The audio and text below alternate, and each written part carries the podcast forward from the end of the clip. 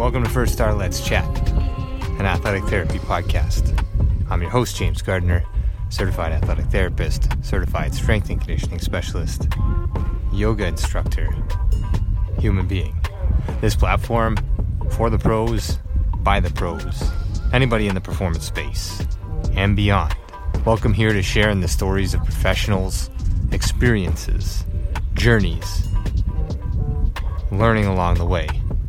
It's a platform to connect, to network, and to be a part of a community that cares with conversations that matter, experiences that resonate, and generate ideas, thought provoking, organic dialogue, passionate prose. Brought to you as always by First Star Therapy, Mobility Tape, Epic, and Benchmark Athletics. In association with the Canadian Athletic Therapists Association. It's First Star Let's Chat, an athletic therapy podcast. Thanks for being here. Thank you for being a part of it.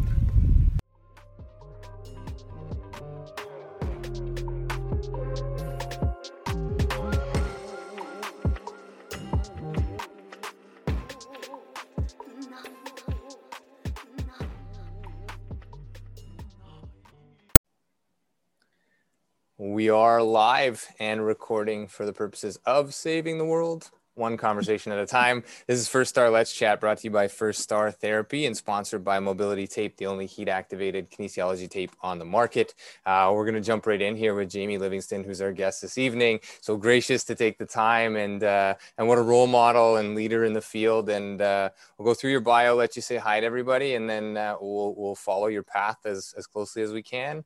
Uh, and uh, daylight saving, so it's a little bit later for everybody, but, but everybody who's here. Really appreciate you taking the time to be here live and everybody picking this up on the archived uh, podcast and uh, YouTube channel.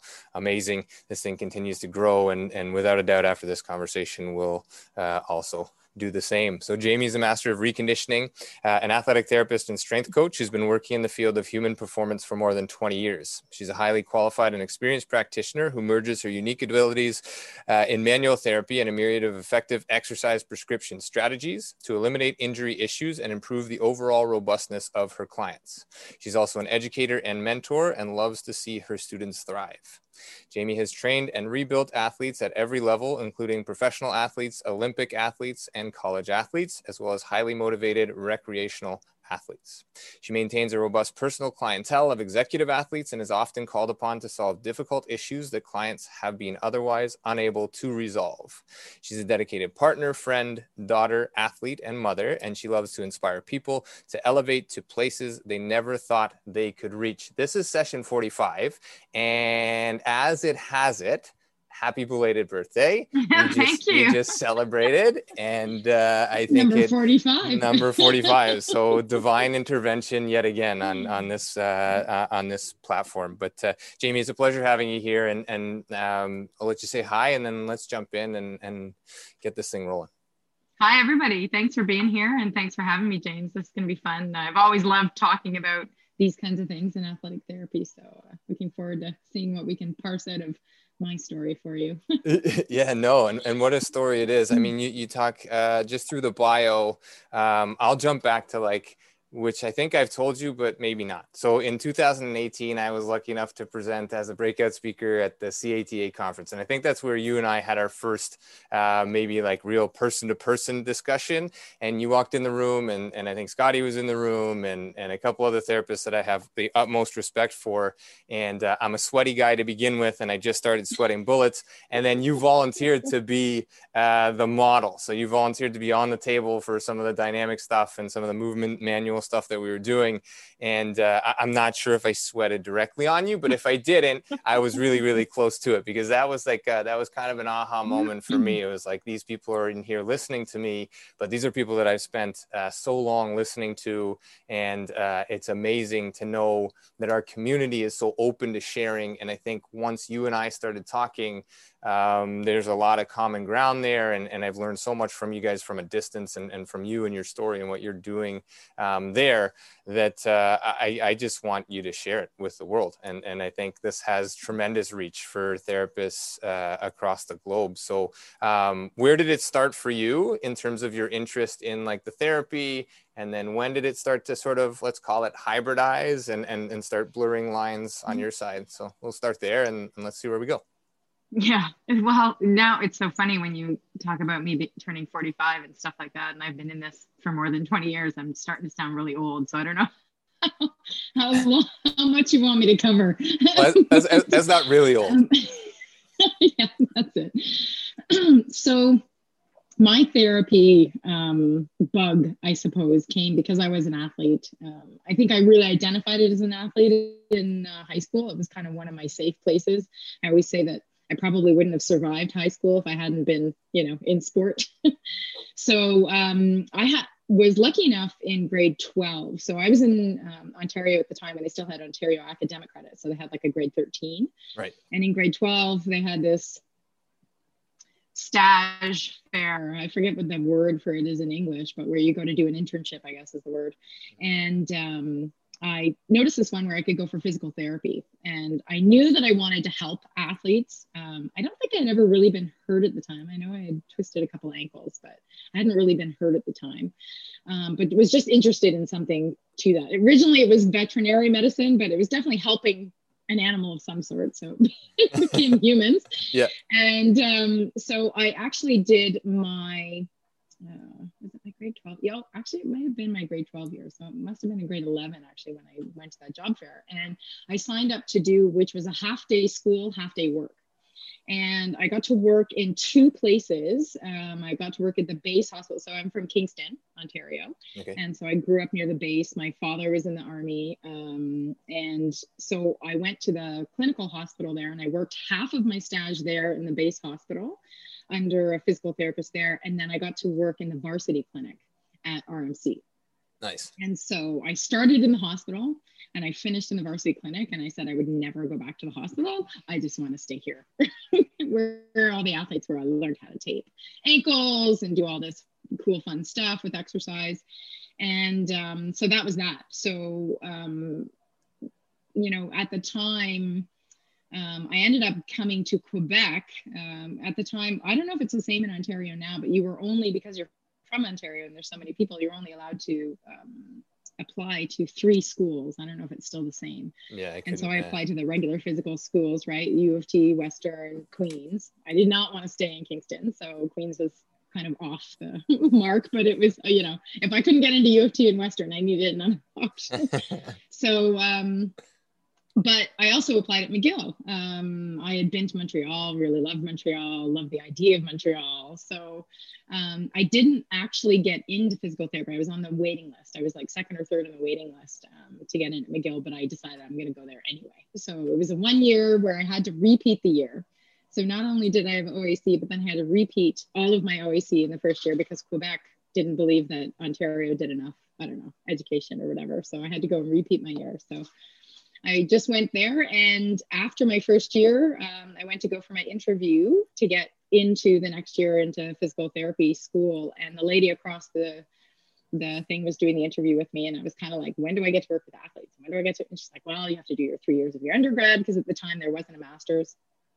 And every summer you have to do a stage and it's going to be in a hospital and da, da, da. And I was like, when do I get to work with athletes? Oh, well, you can do two years afterwards to do your sports physical therapy diploma. And I was just like, pardon me? no. So I was just so disheartened. I ended up going into anatomy and cell biology for my second year because you had to create some sort of a, a major to follow. Right. And then during that year, you know, funny enough, drunk at a party, a girlfriend of mine that wanted to get into occupational therapy didn't end up getting in there, got into nutrition and went to another campus out in the East End, or sorry, the West End, and was like, we were just like, meeting at a party and I was like, Are you an OT? And she's like, No, are you in PT? I'm like, No. So she was just like, Oh, but had you heard athletic therapy? And I was like, No.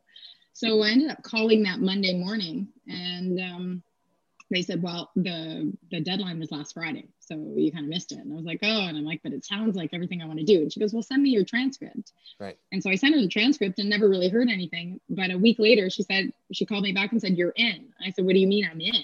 She goes, You're in the program if you want to come. And I was like, I didn't even apply. She's like, Yep, but you can come in September if you want to come. Nice. So I went and I just switched and went to Concordia, which is just across town, and uh, started athletic therapy there. Yeah. So um, it was a big surprise understanding there was all of the emergency care stuff that was going to be part of it. I was not expecting that. I was expecting more of the treatment side of things and whatever. Right. Um, but loved it. Yeah. Yeah, no, I think this like this starting point is always interesting for people because uh, in in all, my experience in working at one of the therapy programs is like there's a small percentage or a percentage of students that get into the program that don't really have any idea what athletic therapy is and they kind of weed themselves out or just it's too much mm-hmm. time or whatever. But you seem to have obviously like a pretty good idea of where you wanted to go and where you wanted to get there. Um, the emergency care stuff is is pretty heavy early on, right? But uh, but I think for me and and and maybe you can speak to it is like that lays a pretty good foundation of organizing your thoughts uh, making sure you have a plan for everything not panicking when whatever might happen um, and just really laying a good solid foundation for whatever it is that you're working on right? I don't know maybe you could speak to sort of uh, some of the more uh, underlying things other than like here's how to use an aed right yeah, I mean, my experience, well, first of all, just going to university, my university plan was just that's what you do after high school. Right. I yeah. no, you know, it was just like, well, I guess I'm going to go to university. I think there was many times in university where I was like, oh, I should have done a gap year and done something like that because I had a very adventurous spirit. I think that's why I really wanted to get out of Kingston and go to somewhere like Montreal. It was very multicultural and all the rest of it. But um, so I really, that was my university was very much like that as well. Just take it as it comes. And this is what I have to do. And, um, you know, I was, you know, like everybody on your podcast, they always talk about mentors and stuff. And we had really cool people at the time. You know, I had some of my manual therapy you know i had like dave campbell um, you know and a few like tracy griffiths you know some of these other people that are still like Tracy's still there um, was a huge lab lab instructor influence with me. And then on the other side, on the varsity side, you have Ron Rappel, Scott Livingston, you know, like just yeah. these guys that just made it so fun and were really just pros of what they do, but to have fun with it. Like you could, you could be a, an amazing professional, but enjoy yourself. And I think that was when it was really like, okay, wait a second. This isn't just something you do. It's something you can love and create and craft for yourself. So I think that's where I, you know, I can't say that I, when I was in school, I was all that gung ho with, okay, well, you know, first June I'm out, I'm going to write my exam and away I'm going to go. Like I was still finding my way, you mm-hmm. know, at certain points and whatever. And it took me a year and a half to, like at the time, the hours obviously aren't, weren't included in the schooling. So it took me a good year and a half to get all of my clinical and, and, and emergency care hours. Right. The 1200. So um, I didn't end up certifying until like I graduated in 99. So I didn't end up uh, certifying until the end of the year 2000. And at that time, you had to write the written, you had to pass the written, and then you could do your practical and you would be invited to whether you go do your practical. You couldn't just get it all done in an exam now yeah. Weekend, right? Yeah yeah yeah. But the times they are changing. Yeah yeah. My how they've how they've changed right? Um i think you bring up some really amazing points that i'm sort of uh falling into in my latter stages well i mean it's late in comparison to the beginning in, in the current stages of, of where i'm at in my career and, and following mm. you guys very closely in terms of uh, what you're doing and, and it's not just doing work you know what i mean it, it's it's living it's living that work you know it, it's it's living versus doing. And i think that part of it has become uh, that much more paramount in my world. And then i think through covid and, and all of these things where everybody is checking in a little bit more with the self um, following intuition and following the things that really matter to you um, versus okay it's high school and then it's university and then it's university and then you want to work in professional sport okay so then you do that and then you just keep going down the line until all of a sudden you get to a point and you either have to make a decision or you have to jump ship or, or something like covid comes along and like just blows everything up and you really have mm-hmm. to check in right so um, without getting into covid like uh, just yet. Um, I mean, it was it was Halloween this weekend, and that threw a lot of people off because it was like, oh man, can't trick or treat. Did did you guys have to make any adjustments there? How did that go? Yeah, absolutely. So yeah. my girl, we we're pretty lucky up here in Toronto. We haven't had a lot of cases and stuff like that. We've, I guess it's a bit of a bubble. Right. So uh, my daughter's still going to school. She's still playing sports. She's doing all that kind of stuff. And so she went to go see one of her good school friends who she's bubbled with, and they did like a scavenger hunt in the backyard and whatever. Yeah. Yeah. Yeah. yeah. No, that's this is what we do. So we have a five year old, and this is what we did last mm-hmm. night. Was just like, I mean, I look at it now and it's kind of like kids growing up in this no, no different, right? Like, he, like he's five, yeah. he, he doesn't know. He's just like, let me go have a, a, trick or treat hunt in my own backyard and light some pumpkins and, and do some coloring and, and then we're all yeah. set. So, um, but adjusting and adapting is kind of something that you guys do uh, in your world with reconditioning, right? So reconditioning yeah. is amazing. It's, it's more than, um, just a, a skill set, right? Like it's overhauling, it's a systemic, systematic approach to all of the things that you do. So maybe I don't know if you want to summarize it or just kind of speak to um, reconditioning because uh, it, it's on my radar. I, I, still haven't done in a course officially, but I feel like in talking at length with uh, with Scotty and, and, and with yourself that um, this really aligns with sort of where I'm going and, and where I'm at. And and eventually, you know, we attempted to get you guys down while we were in the Bahamas to to come down there. That just didn't quite work out. But um, mm. anyway, just maybe walk us through reconditioning and, and how that uh, how that came to be and what it is now versus what it started out to be. Yeah, so Scotty and I both reached this point differently. Um, you know, Scotty and I clicked. It's funny because I've known Scotty um, since he was a professional, has had since gotten married and divorced in the time that I've known him. We were really good friends for a good six years before we ever got together. And um, so we really thought in the same wavelength. Mm-hmm. Um, the funny part about me is I don't like the gym. I don't like working out in the gym. And, you know, I profess to know how to make other people work out in the gym through reconditioning and stuff. But my my into that was because when I went to go work with women's hockey, which at the time Concordia was one of the strongest teams in the country, and um, there was they ended up calling me MacGyver. If uh, that's again a reference to a very old show, I think it was even in syndication when I was young um, I would just, I would not necessarily always be prepared, but it was always because the injuries were so strange, right? So you had to make things up as you went along. And so I think um, just sort of working there and and and doing all of these kind of funky things, it was just okay. Well, I'm just always again going to go with the flow, and that was the injury side of things. But what was interesting was the major injuries that I was having to work with had nothing to do with on ice. And to your point, the athletic therapy, you know, curriculum sets you up very nicely to do all the emergency care stuff.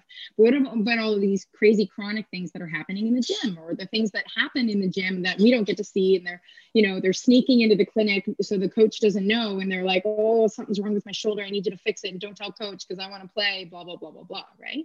Mm-hmm. So I was getting really annoyed that they kept getting hurt in the gym. I'm like, what are you guys doing in the gym? So I had to figure it out. And it, I got really very um, interested in just the movement of it and the the approach of how people did it, what their solution sets were for doing the movement, because some things just didn't look right. And I I had never been taught a squat, whatever, but it just it didn't look right. So I think it was great because I had a fresh set of eyes going in there, understanding how levers and muscles and everything worked, and it just didn't look right. So investigating in that way. And then I think with Scotty, you know, he had his own sort of way, and we we both kind of came to this together that why are we just always on a table with somebody doing something when they're out there trying to do these things that are good for their body and getting themselves hurt. Yeah. So I really had to. So I think it was. I think I still had another year. I was able to do my um, fourth level or my last year level um, NSCA level course, the strength and conditioning course that was there. And it brought a lot of stuff together for me about how I would be able to talk the talk with my athletes and how I would be able to go through things. And so reconditioning ends up, it ended up just becoming that merger kind of between the therapy and the training, kind of when you're mid to end stage rehab it's not the drop off the cliff and away you go it's like how do we continue and then to prepare you to get ready to do the things that your trainer coach whatever are going to ask you to do in the gym on the ice on the field that kind of stuff because that was not talked about very much um, right. i think even scotty started the strength and conditioning course at concordia university it wasn't even on the radar um, until he was there. And so, um, what it's morphed to though is understanding that it's not it's not a skill set. And i think when people come to our continuing education course because most continuing education courses right they're skill sets. Yep. you come in you learn something new you learn when to apply it how to assess it when it goes in how to reassess all the rest of it. Ours is the mindset. It's like what questions aren't we asking? What's the why? Why does somebody have patellar tendonitis? It's not okay to just say okay they have patellar tendonitis and then do the protocol that the insurance company will have you do for the patellar tendonitis. Because if I have four people that walk in in a day and they all have patellar tendonitis, I'll bet you that they have four different reasons why they have patellar tendonitis. And if I'm not asking the question as to why it's there, then I'm probably going to be throwing spaghetti on the wall as to what I'm going to give them to try and figure it out. And you know, I might be good 50% of the time, but I want to try and be good 75 to 100% of the time. Mm-hmm.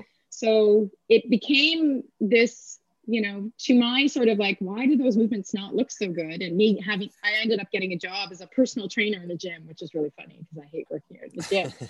but it became, these people became my guinea pigs because I would watch them working out and just saying, that doesn't look right. Why don't we just change this a little bit? How does that feel? And they'd be like, oh, it feels much better. And, you know, or they'd come up and say, oh, I'm doing this and I need to, you know, get this task done or this accomplished and I'm not getting there. What can you help me do? And I ended up actually building what was called, I called a body balance program, where I would actually assess um, other personal trainer clients of, sorry, other clients of personal trainers that I worked with. Right. And give them an assessment and say, look, these are the things that you areas you should be working on. These are things that are probably going to be a little bit dicey until you build some of this stuff why don't you focus on that and away they go? And then they would come back and see me every four to six weeks and i would do the assessment again and say oh, okay this is improved. This is where you need to go. And so that was really my beginning into reconditioning. And so when scotty wanted to build his high performance center when he was with the habs um, you know we were still friendly at the time but i wasn't uh, we weren't dating at the time. Mm-hmm. um, and uh, a mutual friend just said look why don't you you know talk with jamie if you want because he wanted somebody that could manage it Right. Well, he wasn't going to be there. And he said, you know, I think she's doing things along the same lines as what you want, and she'd be phenomenal. So we ended up uh, chatting about that. So. Yeah, no, what an amazing kind of connection, and and just to walk us through uh, that, because I think that in it in itself is provides so much. It provides so much depth, and it also provides so much uh, of the spaces in between. And so, like the last three or four or seven or, or 19 weeks, whatever it's been, um, we've really kind of hashed out that that in school there's a few things that get missed. I mean, it lays great foundations, um, and I really think it's the continuing education afterwards that really starts to build the glue and, and build the hive, and you can really start to understand like where things are going and and how to produce the honey, so to speak. But um, the the progressive manner or nature of the S and C side of things versus the reactive nature of AT uh, as it's taught, I think in in school, which I think it has to be because we have to start in those foundations. I mean, there are some elements, um, but then when you stack them together, you find this this nice hybrid, and you start to do the doing right. So it's no mm-hmm. longer this linear assessment, diagnosis, treatment return to play like it's non-linear. So you start to understand what goes into those uh, what goes into that tincture to get people better right? And, and and move along. And you bring up so many good points that i that i want to go back on and just you know touch base on on some of these things. But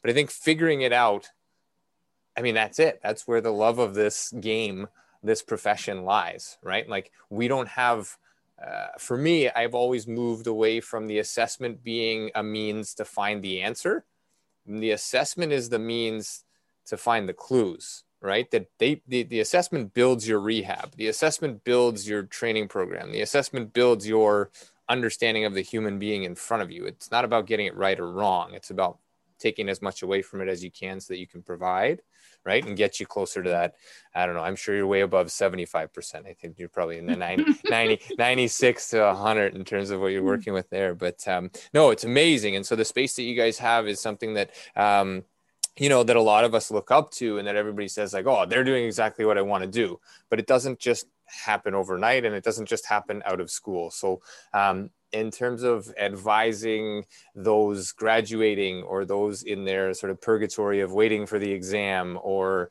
uh, this online world is amazing because you start to see what's coming out and, and, students who haven't certified yet or are just certified are, are putting stuff out in social media and it's great but at the same time uh, we sometimes lack context, right? And you guys have a ton of experience and you have a ton of value. And I would recommend, even though I haven't done it yet, I plan on it, uh, reconditioning and, and, level one and level two, and, and really building an operational system as opposed to the tips, tricks, and all the things that you can take away. So, advice for people coming out to sort of navigate and to show us that it's not. Uh, uh, when we had Scotty on, he was talking about the red Ferrari, right? So it's not the red Ferrari right out of school um i don't know. You can synopsis however you so choose my my biggest thing i would say is just be curious.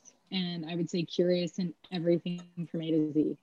Curious about yourself what you like what you're passionate about. Curious about your clients what they like to do what they what they're maybe not telling you. The problem is your clients want to help you so bad to help them that they filter the information. And a lot of times you're not getting the full story.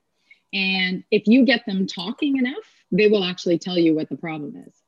I I probably spend my first half an hour, 30. I, I work with people on an hour. That's where I've gotten to that I prefer that I get somebody for an hour. So I don't see them three times a week, maybe. I see them once for an hour every week. Yeah. But I will spend in my first session with them, even if I've asked them actually to type up a document of like listing, you know, sort of the progression of whatever they're dealing with and the history of stuff, whatever, I will still spend 30 to 35 minutes and having them just describe things and asking more questions. And it never ends. I'm always going to be asking them questions and always figuring out more. What are you feeling here? What do you think? What, what's going on? That kind of thing. So that I'm not putting that pressure on myself almost in a way to say, yes, let me take this from you and figure this out and then mm. let me give it back to you. It's mm-hmm. like, no, let's, you know, link our elbows and let's be curious here and let's see if we we can as a team together figure this out. And I think the more you can get people to own their status, the better you're going to be able to have them be more implicated and having them feel more empowered just helps everything be more, you know, apt to be to to to come out on the right side of things, right?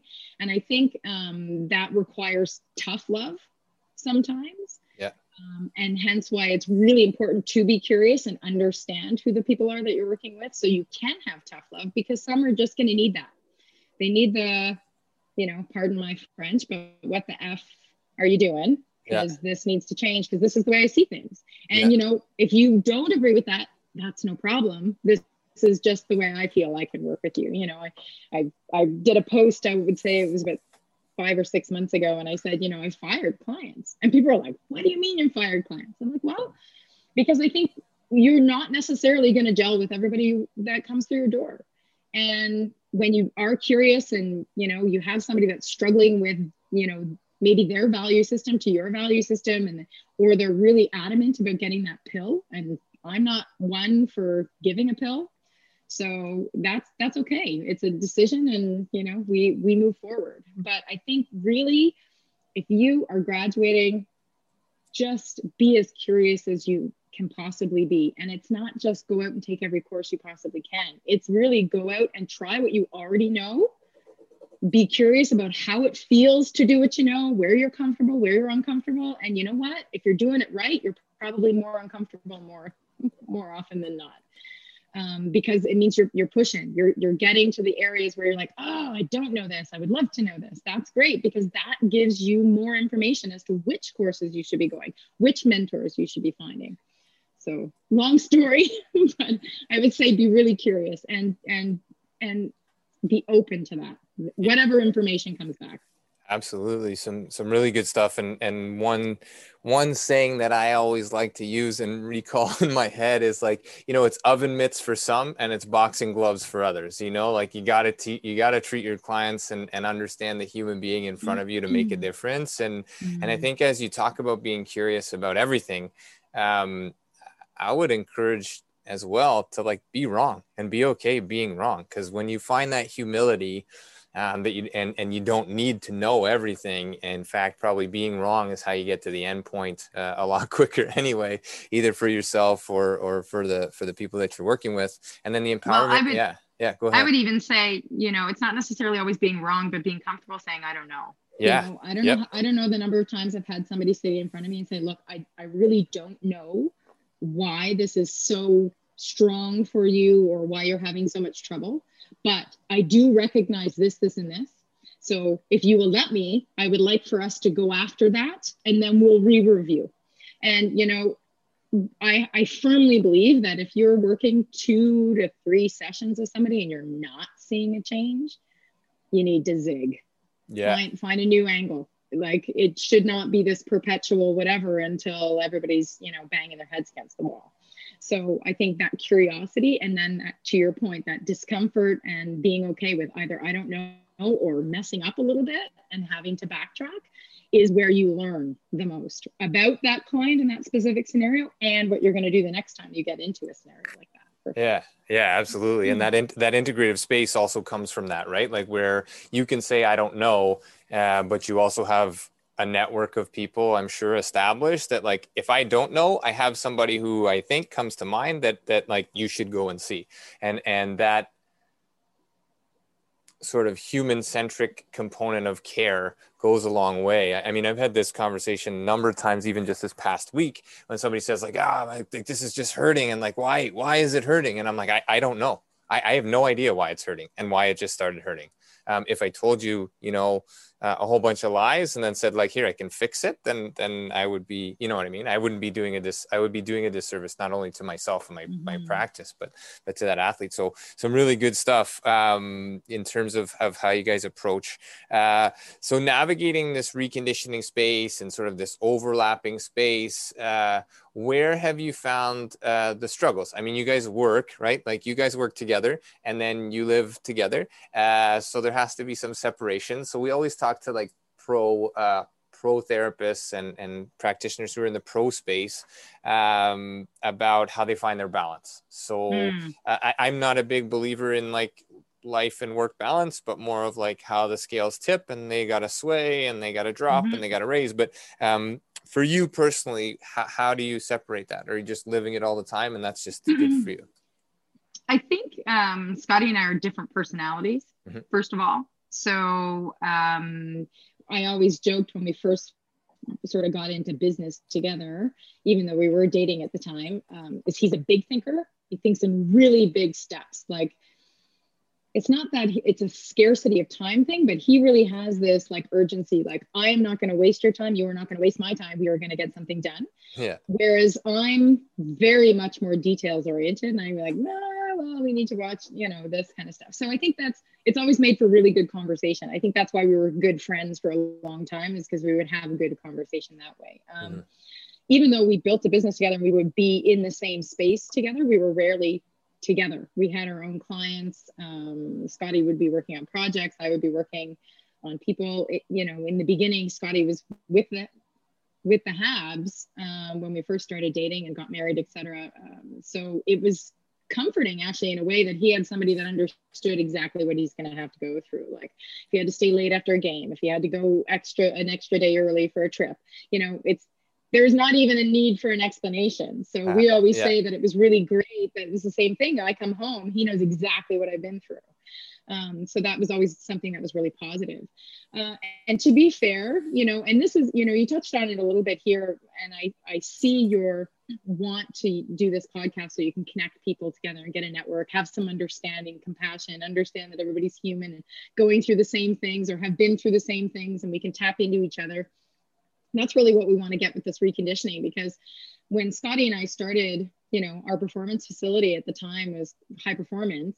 Mm-hmm. Um, it was nothing for me to go over and tap him on the shoulder and be like, okay, I'm stuck here and I'm, I'm kind of not really sure where to go. And, you know, he'd be like, oh, well, I might think about doing this. And I'd be like, oh, that's great. I'm not going to do that, but I thought of something else. You know, where to go. yeah. Um, and so when we started hiring people and we started having internship students, it was always that way. I mean, yeah. when I, what I said with my internship students, I'm like, I'm never going to answer a question for you. I'm just going to keep asking you questions because when you get out on your own, and for everybody that's listening to this, inevitably most of our positions are on our own 100% responsible for everything that's happening and yeah. so when you get stuck who do you go to you don't have anybody to go to so you got to go to yourself first and then you got to re-review and say was that the best thing right and so we've always wanted with the reconditioning um, community is the same thing like who can you go to who can you ask like we have a facebook page with a group where you could just go you know type in and say oh my gosh i was doing an assessment and i found this and where do i go with that what have you guys done you know um, is so powerful because we lived it. This is what we used to do. And, you know, high performance eventually became premier performance. And it was just such a wonderful way to work where even our clients knew because at the time we were traveling a lot with some athletes and stuff. So we'd be gone for two, three weeks at a time. And our sort of regular clients, some of the training clients or the reconditioning clients that we were still working with would just lump right over to some of the other clinicians and it was no problem. Everybody just knew it wasn't your client, it was just the client of the studio. And so, you know, I think that's really important for people to understand is that, you know, if you can tap into those kinds of things and, or if you could um, understand that it's there and available and you're not bugging somebody, you're not wasting your time. If, in many cases, people just want to share and say, "Oh my God, don't make the mistake I made." Yeah, do yeah. this instead, right? Yeah, no I, I, think it's amazing and, and it's so like it's so crucial and critical and and this is kind of where this podcast and, and sort of covid uh, allowed this platform to develop sort of in my own space was very much like this is a time where we can tap into each other a little bit more and start to ask those questions and have those conversations and there are so many people that are willing to give their time and their effort to, to do these same things and celebrate from within our profession of athletic therapy which i don't think is uh, you know, revealed like the the the big S on the chest or, or the tires aren't pumped up loud, uh, big enough or, or often enough. And so this is it where we can celebrate it in, in a sort of a humble way in an integrative space, have conversations between practitioners where, you know, your title after your name doesn't matter, but who you are as a person and what your system is and, and how you go about doing things and conducting your business and, and is fantastic. And those shares allow people to create you know they allowed them to create their own thought and this is what i love about what you guys are doing and sort of what i've i think stylized myself probably along those same lines is like looking at performance wellness as like a human first approach where like let's mm. take care of you first the human being and then you can start taking care of other people. And once you start to tap into sort of those things and like you guys are doing is is that opens the door for creativity. It opens the door to to be mm-hmm. curious and follow some of the channels that you've touched on. And uh, it's it's a fantastic um, uh, lineup. Again it's jamie livingston on session 45 of let's chat uh, this evening. And reconditioning reconditioninghq.com uh, is the the website. I encourage everybody out there no matter your profession no matter your background um, to check out what they're doing because it is um, powerful and all of the things that you started with the mentorships and all the other things I think are are hopefully gaining momentum and will continue to do so through these times and, and beyond. Right. So you talked about like being able to walk over to Scotty and like tap him on the shoulder.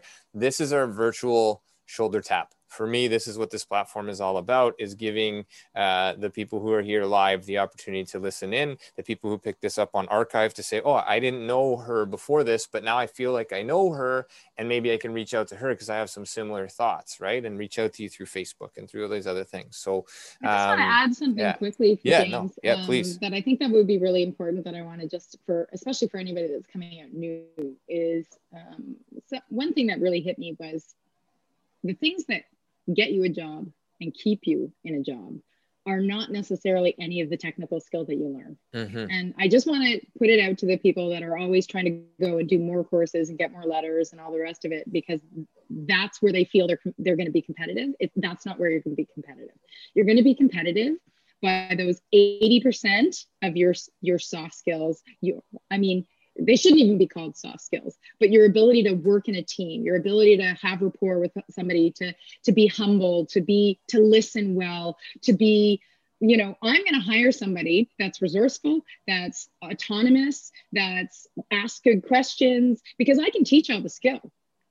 But if if so if you're also not investing in yourself and figuring out who you are, what your strengths are and your weaknesses are, then you're going to struggle for a little bit. And if you can understand what you can bring in and also where you're weak in that you're willing to work on coming into something, that's if if I'm hiring, that's the kind of person that I want. I want somebody that's not going to be somebody that I have to micromanage, somebody that's going to be there and is going to help push me and challenge me to be the best. And so I think for for you know people looking out there really focus on who you are as a person what what you love what you can bring what's what's what's the spark that you're going to bring into a team whether you get hired in the clinic or or or on a team what what's something that you can do and i think that's going to be super important and this is the reason why we have an empower you program that we started i know you're doing retreats and stuff with people as well like mm-hmm. learning mm-hmm. learning who you are mm-hmm. you know to your point learning the humanity of your clients starts with learning the humanity of yourself. And then you can understand the humanity of the profession and of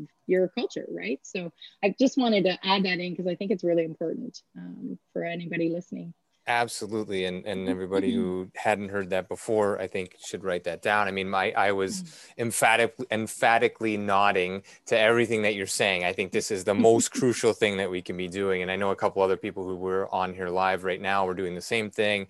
And it's right time, it's right place, but it's recognition of value, not only in yourself, um, but in your place of employment and and what things look like from that way, right? And finding that individuality and finding that way to to relate and be relatable and uh, we just had like we were lucky enough to host a, a mental health and addiction in sports seminar uh, a week and a half ago. And and it was so powerful. And and you know communication is nonverbal was a big thing that i took away from this. And like you know just just having that ability to listen and to care and to, to clear to clear out any biases and i think that brings it back around full circle to like that assessment right? It's like if i know that every runner that comes in here has shin splints because they're complaining about medial pain when they run around a track i'm already knocking a whole bunch of things out of my wheelhouse in terms of what i could be helping them with right? So um, mm amazing stuff and and i know i promised you'd be out of here by nine because it's late and it's actually like 10 so uh, we'll wrap this thing up here in a minute. Again jamie livingston is on tonight. First star let's chat brought to you by mobility tape the only heat activated kinesiology tape on the market. Uh, next week, we have Paul Papatstakis uh, with the National Ballet of Canada. The 15th is Dan Chamis, who is with Montreal Impact, formerly with Montreal Alouettes. So plenty of experience in the pro space there. Um, the week of the 22nd uh, will be Tim Contos of VCU, Virginia Commonwealth University. Um, we're figuring out a time with him, so it won't be Sunday, but uh, we'll keep everybody posted on that. And then the last Sunday of November will be Dr. Lorianne Hines of York University on here as well. Uh, Jamie, this has been amazing. I'll let you run. It's been a long day. I know you're coming off a meeting and back to backs is never easy to do. Um, and uh, you did fantastic. I mean, like the information you dropped, I'm at uh, in, a, in a quick page, uh, a quick chat i am over two pages of notes so you've added to my uh, my growing stack of notes that will be eventually put into some sort of memoir or something but uh, this has been amazing. So I'll let you say goodnight and uh, really appreciate it. Anybody who's willing to stay on, uh, please do. I'll, I'll give us a couple more minutes after after Jamie goes. But Jamie, uh, it's been great. I look forward to, to more in the future. Thank you so much for having me. Thanks for everybody for being here too. All right. And uh, anybody can reach out. I'm happy to chat with anybody. You can reach me on Instagram, Facebook, you know, I give you my cell phone number, my email, whatever. yeah, awesome. And and this is what I love about this mm. platform is everybody's so willing to give and, and so willing to have the conversation. And I think that's another thing for people just coming out, right? Is like this was not a thing for me when I was coming out of school, beyond sort of some of the contacts and some of the things that uh, um, that I was aware of. And everybody's saying thank you. And obviously um, you're seeing these, but uh, this has been great. Um, uh, always amazing to chat and, and to have access to, to you and everything that you guys are doing from from an approach and, and just as human beings putting a lot of love and care and, and intuition out into the world and it's being uh, reflected back. So uh, jamie livingston session 45 first star let's chat. Thank you so much. Yeah good night. Good night everybody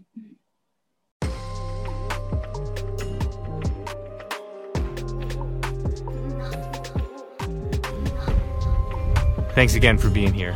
Thanks for listening. Thanks for being a part of this community. Check us out online, firststartherapy.com. That's F I R S T A R therapy.com. Or email us with feedback, consult at firststartherapy.com. C O N S U L T at firststartherapy.com. On Instagram at firststar.therapy. And our podcast host at Let's Chat.at. This is First Star Let's Chat, an athletic therapy podcast.